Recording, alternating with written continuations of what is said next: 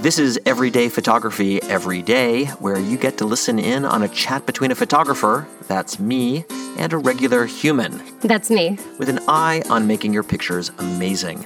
No technical stuff, no talk of gear or software, just photography for the love of it. We're sponsored by neomodern.com, bringing concierge photo printing and framing to everyone with a smartphone. I'm Suzanne Fritz Hansen, enthusiastic iPhone picture taker. And I'm Michael Rubin, photographer, founder of Neo Modern, and Grumpy Old Man, and we're in San Francisco tonight. Welcome.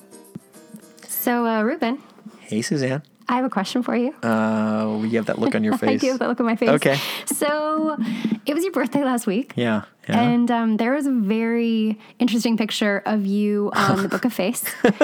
and I'm pretty sure you had no clothes on. yeah, that's me. And I feel like it really, there's a big story behind that.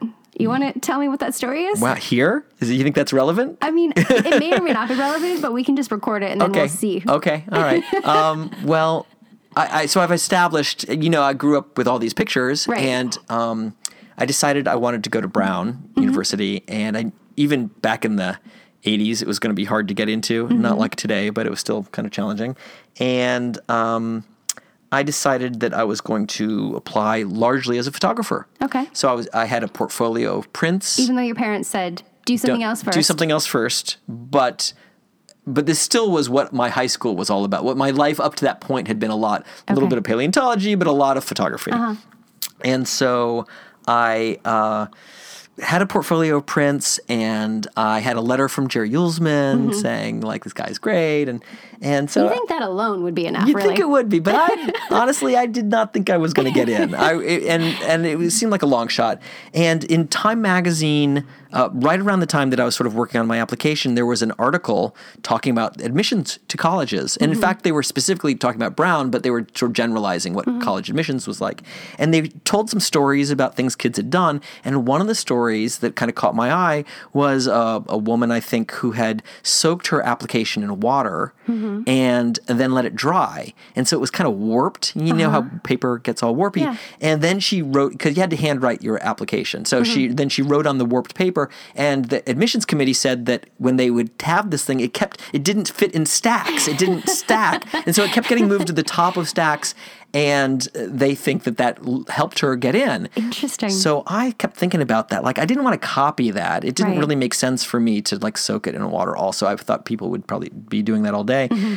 But I did think if I was going to do it, I would probably soak it in developer Yeah. because I'm a photographer, and that kind of begged the question that maybe I should uh, get some emulsion Yeah. and put it on the application itself. Yeah. And put a picture on there. And then, then when I soak it and everything, there's a reason for it. It's not just like I'm copying this person. Absolutely. So then I had to kind of figure out Pictures worth a thousand words. pictures worth a thousand words. So, I, so I had to try to figure out what I, picture I would put instead of this essay on the paper. And I, so I, and, it, and the, the essay question for Brown in that day said, um, use the space below to give us as complete a picture of you as possible. and I thought, and I'm sitting there with my mom, and I said, they are asking for a nude picture. And, she's like, yeah, do that. Yeah, do that. that that'll, that's a Did good she idea. think you were being facetious? I think she was dead serious. I was being facetious, but she was like that. That is a good idea. You should do that. All right. And so, Way to go, Mom. You way to go, mom. My mom was very, very clever, very entrepreneurial. So my parents were leaving town Uh-huh. uh, soon thereafter, and my a- application was due, and so they left and just left me to do whatever I would do. So now the house is conveniently devoid of, of grown-ups. I'm sitting around trying to psych up for whether I'm really going to do this or not. How did you psych yourself up? Well, I'm thinking I can't be naked. That just sounds terrible. And I knew that it wasn't going to look like I was, uh, you know, a model. Yeah. I wasn't doing this to be like, uh, look how great Right. looking I am. They asked a Like, I'm an question. Adonis and a photographer. no, they're asking a question, and I will do what they want me to do. So I, um, gosh, I, I lugged an enlarger out into the yard, and I thought maybe I'll stand behind the enlarger, and uh, that wasn't a great idea. And then, so I had I had an idea since I do all these special effects, these sort of Uelsmann like effects. I had a model kit in my home called the Visible Man. Okay. It was kind of a, a biological thing. It's a clear acrylic of a human body, and then you had organs as and bones and stuff, and you built this model in, Okay. in the body. In like the, a series of transparencies? no, it's a model kit, like a Oh. like model airplanes, but it was a model human body Oh, with it. Okay. bones and organs. Okay. And it went inside this kind of clear acrylic form of a human. Okay. And the form of the guy, he's got his hands uh, up. It's called anatomical position. Mm-hmm. He's just like the plastic is like that. And I thought, what if I take a picture of that and then put it over my body in some way? Okay. So it's a more complete picture. It kind of seemed biological. That was Yeah. that was what I was thinking. But uh, so I took a picture of that and then I went into the yard and I was trying to have that same shape where Right. my I'm standing there just looking straight ahead in my hands in anatomical position. Uh-huh. And uh, but I didn't want to be naked. I was very embarrassed. So I got the, the leaves, the, the plants that grew in our yard. There was a kind of a taro plant we called elephant ears. Mm-hmm. Okay. And I and I got an elephant ear and I put some tape on the back and I Uh-huh. taped it below my navel. What kind of like duct tape or like Well, scotch? like masking tape, Masking which tape. I gotta say does not stick to skin very well. say, that doesn't so there's a series. So I put my camera on a tripod and I set the timer and I would go stand in front of it, and then like the tape would come off and the thing would click, and there's- there's all these really embarrassing shots of me like whoa ah you know, but eventually I, I got a picture. And um, and the enlarger is sort of behind me, and I I try to merge it with the Visible Man thing, and it doesn't work very well. Yeah. And so I use this other effect that Uelsmann uh, really kind of developed called the Sabatier effect, solarization. I decided Okay. to solarize the background, not me, but the kind of the background. So at least it was a little bit more than just me standing there. But, How did you do that? um, you, it's a complicated. It's not that complicated, but you you do a positive. You shoot the positive onto the paper, Mm-hmm. and then I have another, and then I have a print of it that I've Mm-hmm. done that I've already developed. Mm-hmm.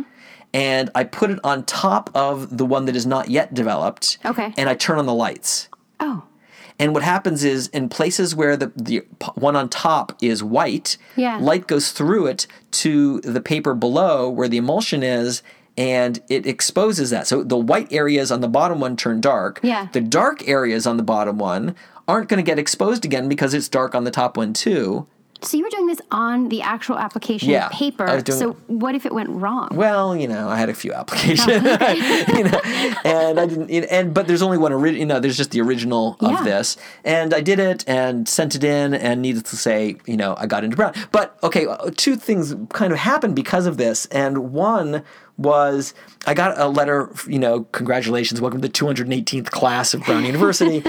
And then, Congratulations. Congratulations, thank you. Uh, the next day, I got a handwritten letter from the admissions committee, Uh-huh. which I, and it just said, "Wow."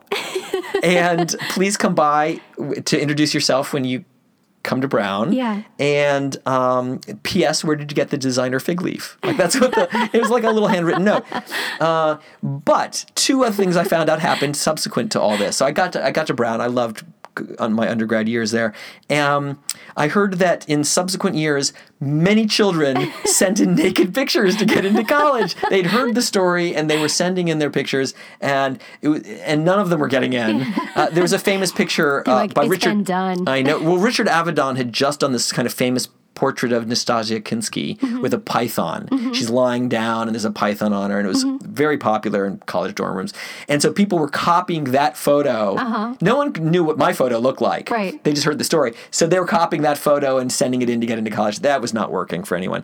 But the other thing, um, USA Today was a relatively new newspaper in Mm-hmm. those days. It was color, that was unusual. And they were doing an article in 1984, I think, on Brown University. Why is it such a hot school? Mm-hmm. Yeah. And they'd heard the story, and so they interviewed me for the cover story. And there's a picture of me on the front page of USA Today, which I've always thought was like my 15 minutes of fame.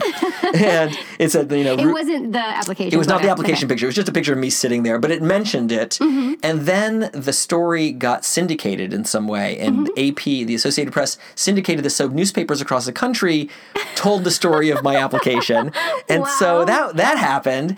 And I heard years later that that photo was on the wall of the Brown admissions office for about 20 years. That's amazing. And so that's what happened. Um, What are you more proud of, the uh, USA Today uh, article or the Oh, um, being being on the, wall. wall? at That is super neat. Every now and then someone would work in admissions and they'd come back and say, Hey, I saw your picture in there. so I'd never shown anyone this picture, to tell you the truth. I mean, it's on the wall there, but I'd never thought about it again. I, I, I kind of went through my life. And um, last week, right before my birthday, my mom had sent me a ton of old negatives from high school, and I was kind of uh-huh. digging through all the negatives before, you know, scanning them into the Right. computer, and I found the negatives of me standing around in the yard, and so I scanned it, and I did a quick solarization just to Yeah. show what it looked like, and I posted it in Facebook, and that's what you saw. That is awesome. So that's the story of my brown application. oh, right, because you wouldn't have had an actual photo of what it looked like. No. It was just, uh, it's still at Brown. Right. I had a Xerox of it. I Xeroxed it, but it was a pretty crappy Xerox. Um, uh, yeah. So anyway, I posted. I figured it, the statute of limitations has expired for ridiculous things, um, and yes, it's on my Facebook now. Well, thank you for sharing that story. I'm glad you asked. kind of glad I asked. I will never tell the story again. See you later. Thanks.